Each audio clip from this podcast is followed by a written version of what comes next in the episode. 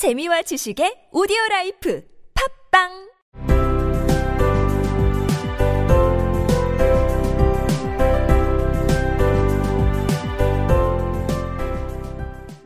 Della finished her cry and attended to her cheeks with a powder rag.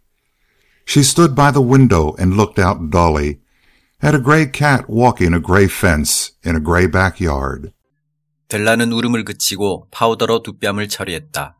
그녀는 창가에 서서 회색빛 뒷마당의 회색빛 울타리를 따라 걸어가는 회색빛 고양이를 멍하니 바라보았다.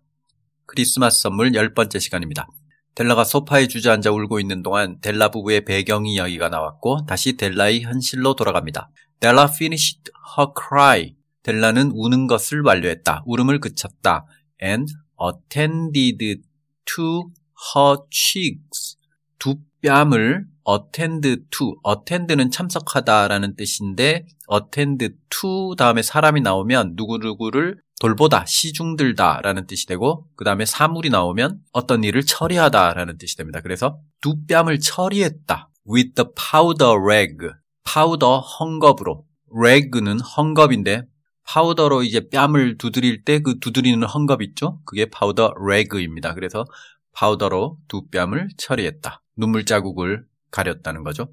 She stood by the window. 그녀는 창가에 서서 and looked out 바깥을 바라보았는데 dully 멍하니 바라보았다.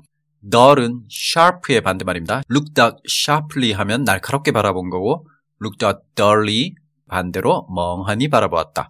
at a gray cat 회색빛 고양이를 멍하니 바라보았다. 그런데 그 회색빛 고양이는 walking a gray fence 회색빛 울타리를 걸어가는 여기 전치사가 나오지 않았지만 along이 빠졌다고 생각할 수 있습니다. walking along a gray fence 회색빛 울타리를 따라 걸어가는 고양이 a gray cat walking a gray fence in a gray backyard 회색빛 뒷마당에서 회색빛 울타리를 따라 걸어가는 회색빛 고양이를 멍하니 바라보았다.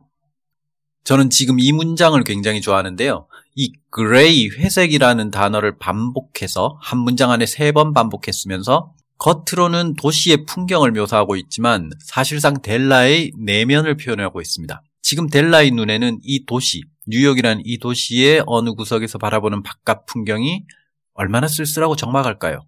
델라의 눈에는 이 도시 풍경이 얼마나 회색빛으로 보일까요? 그런 델라의 마음을 gray라는 단어에 담아서 단지 고양이가 걸어가는 광경을 묘사하면서 델라의 마음을 직접적으로 묘사하진 않으면서도 그 심정을 독자에게 전하고 있습니다. Della finished her cry and attended to her cheeks with a powder rag. She stood by the window and looked out dully at a gray cat walking a gray fence in a gray backyard.